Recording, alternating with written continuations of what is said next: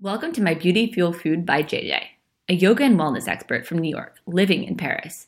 JJ seeks out creatives and entrepreneurs who exemplify a vision of how to live a good life. Welcome to our very high vibrational lifestyle. Alors ce matin, je suis avec Maxime, qui est un coach à Paris. Merci beaucoup Maxime d'être parmi nous ce matin. Avec plaisir, bonjour à tous. Alors j'aimerais bien savoir si tu peux nous raconter un peu plus de ce que tu fais en termes de coaching. Je sais que tu es aussi prof de pilates, euh, yoga, tu fais de la méditation. Euh, Dites-nous plus. Alors, euh, effectivement, mon activité de base, c'est le coaching sportif. Du coup, je suis coach depuis euh, 8 ans maintenant, diplômé depuis 8 ans.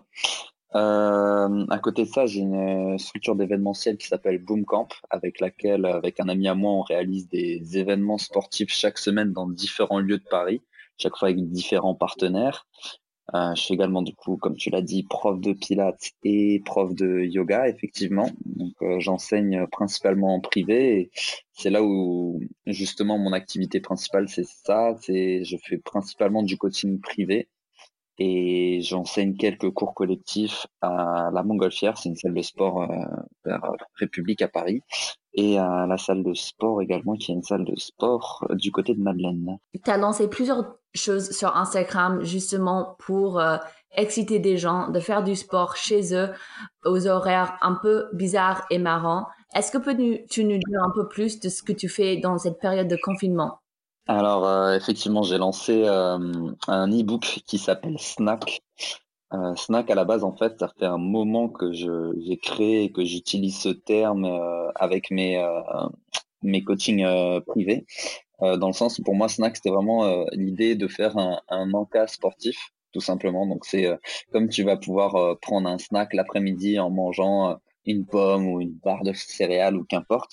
L'idée, c'était d'avoir cette notion de snack, donc quelque chose que je peux prendre facilement, euh, plus ou moins n'importe où, sans être voilà, euh, mais sur un aspect sportif.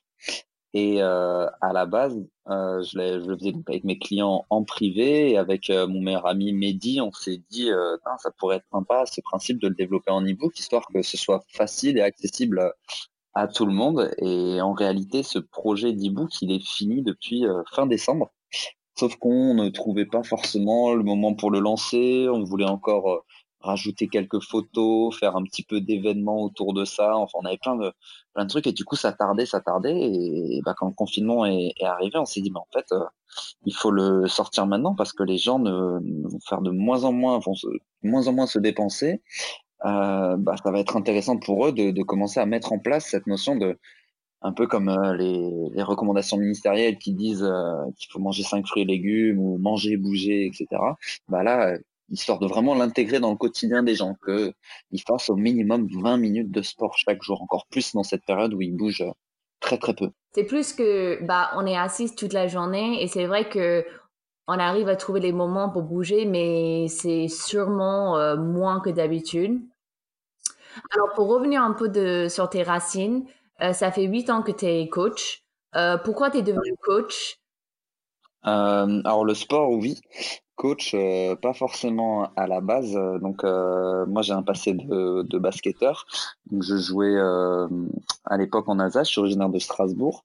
Et à 17 ans, je suis parti aux États-Unis. J'ai fait mon lycée là-bas et j'ai, euh, je jouais du coup aux États-Unis. Et euh, donc, j'ai découvert un petit peu toute la mentalité américaine, etc., notamment axée sur le sport. Et en rentrant en France, j'ai d'abord euh, poursuivi mes études en, en prépa école d'ingénieur, Polytech, puis j'ai fait une licence de maths, enfin bref, des choses qui n'ont rien à voir, tout en continuant à jouer au basket. Je jouais à l'époque à Marseille et quand je suis rentré en France. Et euh, finalement, après ma licence de maths, je me suis dit qu'en fait, c'était pas ma passion. Euh, et que ma vraie passion, ma réalité, ma véritable passion, ça restait le sport. Donc j'ai commencé à réfléchir qu'est-ce que je pouvais faire dans le sport. Je me voyais pas trop entraîneur d'une équipe de basket. Et, euh, et j'ai eu très vite l'intention de vouloir monter ma structure sportive, mais je voulais vraiment d'abord comprendre tous les rouages euh, du métier. Donc je me suis dit, il n'y a, a, pas mieux que de devenir coach sportif. Et je suis parti faire mes études euh, de coach à Toulouse, donc j'ai fait un DOST euh, universitaire, donc pendant deux ans euh, à Toulouse, qui était qui était bien recommandé à, cette époque-là pour le DOST. Et c'est là où je, je, me suis vraiment pris de passion pour pour ce métier, que j'ai commencé ensuite à à, à m'intéresser énormément à la nutrition aussi. J'ai passé un, un diplôme à l'hôpital de la Salpêtrière en nutrition adaptée à la pratique sportive. Et j'ai finalisé un petit peu tout ça en retournant aux États-Unis sur la côte ouest, donc à Los Angeles, pour euh, bah, développer un petit peu déjà mes capacités en business development à, à UCLA et en même temps euh, me former en tant que personal trainer aux États-Unis. Alors, tu as passé vraiment pas mal de temps aux États-Unis. Alors, very cool. Mm. Euh, comment ça t'a inspiré euh, en tant qu'américaine? Comment ça t'inspire dans justement ton enseignement à tes clients?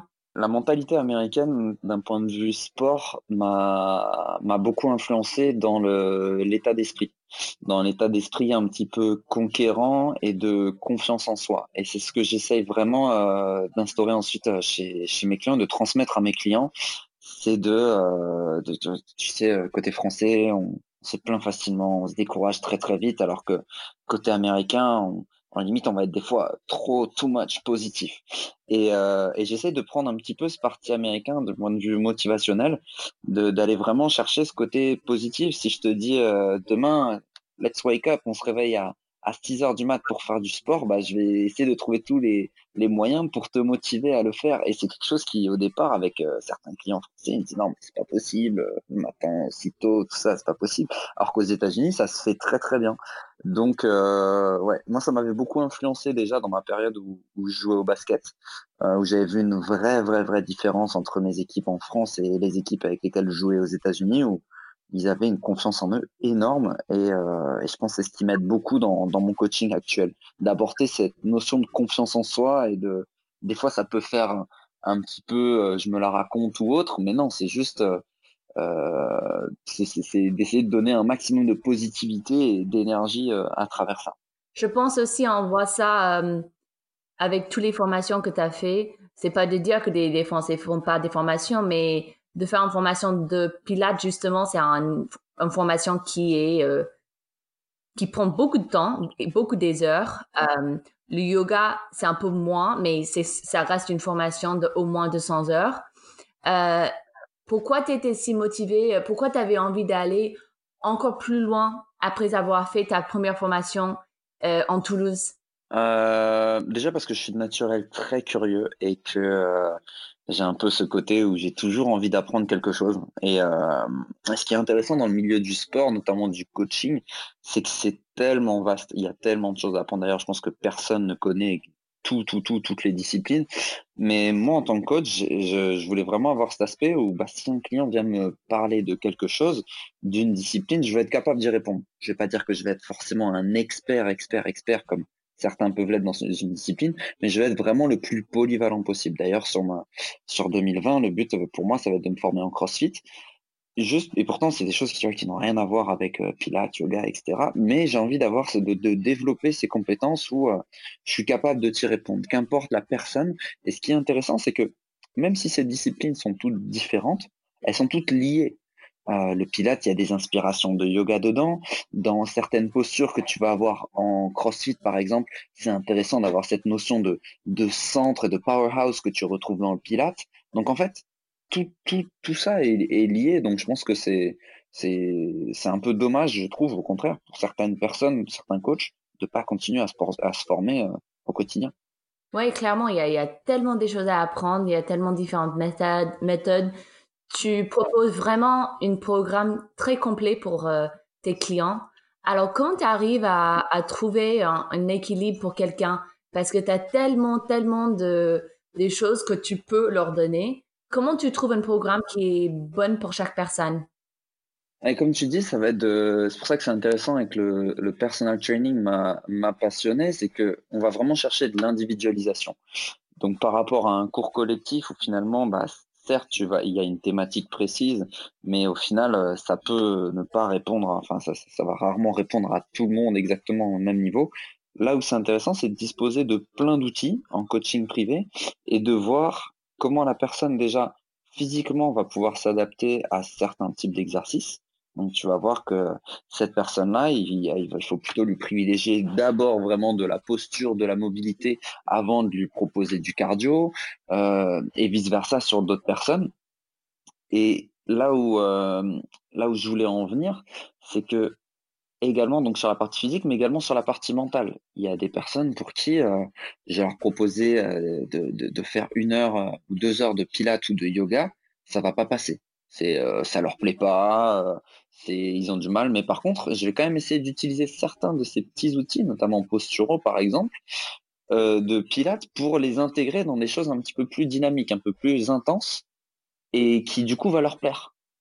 Et c'est là où je trouve que c'est primordial d'avoir plusieurs casquettes et de, de connaître, d'avoir plusieurs outils, parce que comme ça, tu vas être capable de switcher et au final, bah, plus ou moins trouver quelque chose pour chaque type de personne.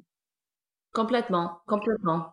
Et parfois, je pense que des gens ont même peur de certains mots. Genre, je me rappelle quand j'ai fait ma formation de yoga, euh, que mon prof, elle a dit, genre, juste, dis pas le mot yoga, juste dis, vous allez faire quelques exercices pour quand vous essayez de pratiquer euh, le l'enseignement parce que parfois des gens euh, le yoga ils aiment pas euh, l'idée alors machin. Pour l'entraînement de toi toi-même Maxime, comment tu fais? Est-ce que tu as un entraînement que tu fais quotidiennement ou est-ce que ça change? Alors ça va dépendre un peu de, mes objectifs. Donc là, par exemple, avant la période de confinement, je devais. donc ça fait trois ans maintenant que je, cours beaucoup. Je me suis beaucoup plus axé sur la course à pied.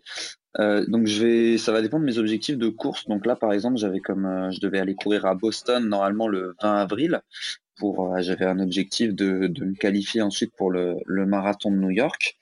Et donc là, j'axais vraiment toute ma préparation par rapport à ça. Alors de plus en plus, j'essaye de, lorsque j'ai un objectif comme ça sur de la course à pied, de pas faire que de la course à pied. Donc d'aller vraiment chercher, par exemple, une semaine type, ça allait être trois, trois séances de course à pied par semaine, une à deux séances de pilates ou de yoga, et, euh, et, à côté trois séances de renforcement musculaire, mais axé spécifique sur la course, vu que ça correspondait à mon objectif du moment. Donc j'essaie vraiment de, comme je fais avec mes clients, de planifier un petit peu tout ça. Donc sur une période de, de 12, là en l'occurrence c'était sur 12 semaines, donc sur, sur 3 mois, de planifier, voilà, j'ai mon objectif qui est le 20 avril, je démarre le 20 janvier et je vais axer chaque semaine et essayer de, vraiment préparer à l'avance tout ça, histoire de savoir où je vais.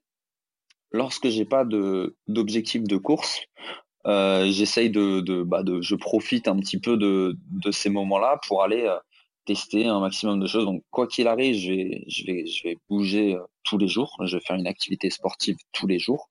Et mais lorsque j'ai pas d'objectif précis, ça va être, bah, je vais aller prendre des cours. Je prends beaucoup, beaucoup de cours. Je vais aller euh, sur un cours de, bah, de CrossFit, en l'occurrence. Là, j'en ai suivi pas mal les derniers temps. Euh, je vais aller prendre des cours de yoga, mais sur du yoga que je, pratique un petit peu moins. Par exemple, j'allais faire du yin, je vais aller tester du hatha. Euh, voilà, je vais essayer de d'en profiter sur ces moments-là pour pour découvrir des disciplines et surtout découvrir des, des techniques d'enseignement. Donc, si je vais entendre parler d'un un studio où tel prof euh, il est réputé, bah, je vais je vais aller essayer de, de, de prendre un de ses cours pour voir euh, qu'est-ce qu'il fait, comment est-ce que cette personne elle enseigne, quels sont ses tips, euh, quelle est sa façon d'amener le cours à ses clients, etc. Je pense que c'est vrai que c'est très important pour pour des enseignants d'aussi voir comment des autres enseignent pour pour améliorer leur, enseignement. Et justement, tu nous as dit déjà que tu as fait aussi une formation en nutrition. Alors, comment toi, tu t'alimentes? Euh, bah, Déjà de manière végétale. Euh, donc, je suis euh, végétalien depuis deux ans maintenant et végétarien depuis quatre ans.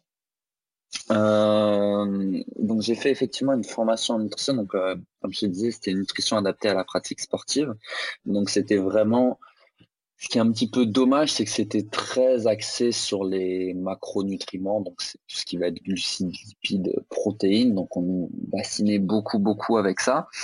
Et à l'heure actuelle, je, profite un peu de cette période de confinement pour euh, pour me former de manière un petit peu autodidacte. Alors, il y a certaines formations en ligne, il y a certains certaines vidéos, certaines choses, certains professeurs qu'on peut suivre, on peut retrouver des, notions intéressantes, mais de plus en plus sur tout ce qui est micronutrition, donc vraiment essayer de répondre au maximum avec euh, notre alimentation moderne, ce qui n'est pas forcément évident, à tous nos besoins micronutritionnels. Donc j'ai vraiment commencé à, arrêter, à, me focaliser sur euh, euh, quels sont l'apports en glucides que je dois avoir, enfin en glucides en sucre pour ceux ça dit rien, quelles sont les, protéines que je, dois essayer absolument de retrouver, parce qu'au final, dans notre, dans notre société, on, vraiment, on parle énormément de ça du gras, des protéines. C'est d'ailleurs la première question qui vient à la plupart des personnes, c'est comment tu fais quand tu es végétalien pour, euh, pour avoir ton apport en protéines. Mais en réalité, il n'y a, pas, a pas de carence en protéines dans notre euh, société moderne, mis à part les personnes qui vont être euh, qui ont souffert de maladies, enfin de l'anorexie, les personnes dénutries, etc. Mais de, toi et moi, on n'a pas de carence en protéines, très clairement. Donc mon premier point, ça a été de d'arrêter de me focaliser là-dessus, de me dire euh, je mange, euh, il faut absolument là je de faire une séance muscu, il faut absolument que j'aille manger euh, des protéines ou alors prendre un shaker de protéines, etc. donc mon premier point, ça a été d'arrêter là-dessus et, et surtout d'écouter son corps. Si j'ai pas faim à un moment donné, il faut pas que je me force à manger. En revanche, si je sais que, que, que je vais avoir, je, vais, je, vais, aller courir deux heures, il faut que mon corps va avoir besoin d'énergie. L'énergie, c'est quoi? Ça va être du sucre. Donc, il va falloir que je, pense quand même à manger euh, en amont de ça pour être capable de fournir un petit peu de sucre à mon corps, mais surtout ensuite lui redonner, parce que je vais transpirer, je vais réaliser un effort ensuite, puis pouvoir lui redonner vraiment tout ce qu'il a pu euh, perdre en, minéraux et vraiment euh, axer tout ça là-dessus. Alors, ça peut être bien sûr à travers des super aliments, on en a beaucoup entendu parler, de la spiruline, moringa, etc. Donc, ce sont des outils, mais également, surtout, en, privilégiant bah, des légumes, des fruits de saison qui vont vraiment répondre à, ces apports. Donc, euh, ça a été une, longue phrase pour répondre à, ta question, mais comment je, m'alimente? Bah, Tout simplement en écoutant mon corps et en essayant le plus possible d'éviter bah, tout ce qui est ultra transformé. Donc très clairement, ça, il n'y en a pas dans mon alimentation. Il n'y a pas de, biscuits achetés euh, en supermarché. Et euh, donc j'essaie de garder le plus possible des aliments bruts et ou alors uniquement simplement transformer. Transformer dans le sens où, par exemple, tu, peux, utiliser une farine pour faire ton gâteau, ou alors faire un smoothie. Là, ça va être transformer les, légumes, euh, les pardon, les fruits en les mixant. Mais voilà, je vais essayer de, rester le plus possible vers ce type et principalement sur du fait maison. Bien entendu. Euh, J'imagine que c'était un peu différent euh, en France il y a deux ans. Bah, je sais même euh, l'industrie euh, végétalienne. Tu as vu une vraie amélioration depuis? Alors, euh, déjà, on, remarque que ça devient de, de, plus en plus un business parce qu'on en voit de plus en plus partout. Alors, pour, pour le côté, on va partir parce qu'il est de, de moins bien, pour le côté industriel, malheureusement, on va voir de plus en plus bah, de ces très grosses euh, de, ces, très grosses entreprises qui vont commencer à faire du végétalien. Et ça c'est c'est un, un, petit peu euh, c'est pas c'est pas triste c'est pas dommage mais c'est c'est pas la bonne approche à mon sens pour quelqu'un qui veut s'orienter vers euh, vers une alimentation végétalienne. Pour moi d'aller prendre une, une, très grande marque de qui faisait principalement de la viande qui d'un coup va sortir un produit végétalien, pour moi, c'est pas la bonne approche. Même si ça se développe énormément et entre guillemets, tant mieux pour le côté euh, environnemental et éthique par rapport aux animaux. Mais par contre, pour le côté santé, c'est pas en allant manger un steak tout fait, tout préparé, mis sous emballage, sous blister dans votre supermarché, que ça va être bien de manger végétalien. Et c'est justement comme ça que euh, on va se retrouver avec pas mal de gens qui deviennent, qui passent le step de devenir végétarien ou végétalien, mais qui se retrouvent avec des carences. Parce qu'ils vont se dire, mais je comprends pas, pourtant, je, je, voilà, j'ai arrêté la viande, maintenant je mange que des produits euh, euh véganes, mais euh, bah, je suis plus fatigué, j'ai des carences en ci, en ça, parce que ces aliments, en fait, ils vont être pauvres. Quand on devient végétalien, et c'est là où ça devient intéressant à l'heure actuelle, notamment sur Paris, il faut aller se retourner vers, vers ces matières brutes. Donc, euh, ce qui est cool, c'est qu'on voit qu'il y a de plus en plus de, petits producteurs qui, sont disponibles. On peut maintenant acheter euh, euh dans des AMAP, dans des, euh, chez des petits producteurs qui font des, services de livraison une fois par semaine. trouver, enfin, du coup, là, c'est intéressant parce que dans Paris, ça, commence à vraiment évoluer et les personnes commencent à se rendre compte que c'est bien. Et ensuite, bah, notamment, il y a de la restauration qui en pro propose de plus en plus. Il y a deux ans, euh, les, restaurants euh, végétaliens, je pense qu'on les comptait sur les, doigts de nos mains. à Paris, maintenant, enfin deux ans, il y a quatre ans, disons, maintenant, c'est vrai qu'il y en a de plus en plus, et même dans les, dans les restaurants euh, classiques, même dans certaines brasseries, bah, on va retrouver maintenant des plats végétaliens, et ça, c'est top, parce que euh, surtout si, euh, ça, moi, ça me plaît énormément quand je vais dans une brasserie française et que ils proposent un plat végétalien, et bah, ça va être sauter de légumes ou alors une belle salade, etc. Je me dis ça c'est top parce que le, chef il a compris. Déjà il s'est pas trop tourné vers euh, vers euh, de faux steaks ou de, de, trucs euh, ultra transformés, mais il s'est dit bon voilà je dois proposer un plat végétalien parce qu'entre guillemets il y a des c'est la mode et il y a des gens qui ne mangent plus que ça. Bah il va il va il va se tourner vers des produits bruts et c'est là où on reconnaît qu'un chef il est, il est fort. Totalement, je suis d'accord. Ça me fait plaisir de pouvoir manger dans des endroits typiques et de pouvoir manger justement des produits bruts et euh, ça fait vraiment plaisir. Pour finir, euh, j'aimerais bien savoir, euh, on aimerait bien connaître des routines de Maxime. Alors, est-ce que tu as des routines à partager avec nous, par exemple en routine de matin, du soir? Ouais, ouais. Alors, des petites routines, des petits tips. quelque... Alors déjà, pour améliorer un petit peu ma, qualité de sommeil, de sommeil je dors très très peu parce que j'aime pas dormir, mais parce qu'en général, bon là en confinement ça va un peu mieux, hein. mais, euh, c'est juste que je, travaille beaucoup et surtout comme je te disais, je travaille très tôt le matin et le soir, bah un peu du mal à se coucher tôt. Donc euh, des petits tips pour améliorer mon sommeil, déjà ça va être euh, le soir, j'utilise les tapis est-ce que ça s'appelle un tapis d'acupuncture? Mince, comment s'appelle? Je sais pas si tu vois les champs de fleurs en fait. Ce sont des, des tapis sur lesquels il y a des petits pics comme ça. Mm-hmm. et, euh, et, je vais m'allonger 15-20 minutes dessus euh, avant de, avant de m'endormir. Donc euh, je, le mets dans mon lit, je m'allonge 15-20 minutes dessus et après je le retire pour dormir.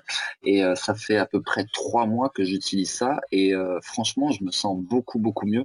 Ça apaise déjà, ça permet d'améliorer un petit peu la circulation sanguine euh, dans, dans, toute la, la, chaîne postérieure. Et ensuite, vraiment, ça provoque un, un, apaisement. Et pour ceux qui peuvent avoir des problèmes de dos, c'est euh, quelque chose qui peut être top. Donc ça, je trouve c'est une très très bonne routine. Alors, c'est pas donné, hein, ça coûte 100 euros un, un, tapis comme ça, mais je trouve c'est un super investissement. Et euh, je pense que tout le monde, tout le monde peut en bénéficier, notamment ceux qui ont des problèmes de dos. Ça, vous allez vraiment sentir une, une différence. Alors au début, euh, pas forcément évident, mais ensuite on peut très vite. Euh, moi, je le fais euh, torse nu, hein, même euh, le truc, c'est j'ai pas de problème et franchement c'est hyper hyper agréable. Et d'ailleurs un de mes clients, je lui en ai offert un récemment et lui aussi, ça lui a vraiment changé sa qualité de sommeil.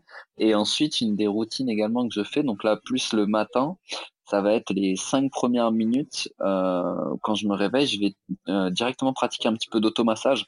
Donc j'ai euh, j'ai ce qu'on appelle un foam roller, donc c'est des des, euh, des petits euh, tubes comme ça d'automassage et je vais aller masser au niveau de mes quadriceps, donc mes cuisses, mon dos, la, mes jambes, l'arrière des cuisses, les ischios, les quadriceps. Voilà, je vais essayer vraiment d'aller faire craquer un petit peu tout ça, faire juste pour faire circuler un petit peu euh, directement et solliciter mes, mes fascias, donc mes tissus conjonctifs profonds. Et ça, c'est deux, deux choses vraiment où euh, je même si je dors très très peu, je pense que mon corps arrive à bien récupérer de ma pratique sportive, de comment je soumets, parce que j'utilise justement euh, ces petits trucs stratégiques. Et ça, c'est vrai que c'est une routine que, que j'ai depuis quelques temps maintenant. Bah, merci beaucoup, Maxime. j'ai beaucoup, beaucoup appris et c'est trop cool que tu as passé autant de temps aux États-Unis. Une toute dernière question pour toi avant de finir. Mm. En, tant que, en tant que coach, qu'est-ce que tu voulais apporter à tes clients?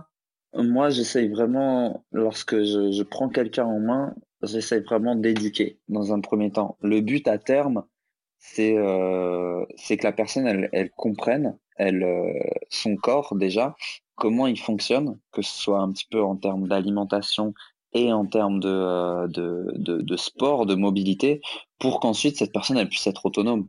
Mon but, ça va pas être de, coacher quelqu'un de ses 25 euh, à ses 65 ans, à part si on s'entend très bien et que le but justement de, se voir euh, pour faire du sport ensemble.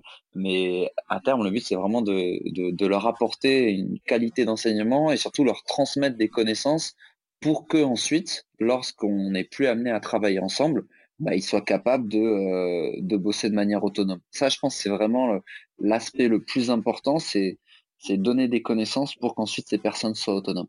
Merci beaucoup Maxime, c'était un vrai plaisir. Avec grand plaisir en tout cas.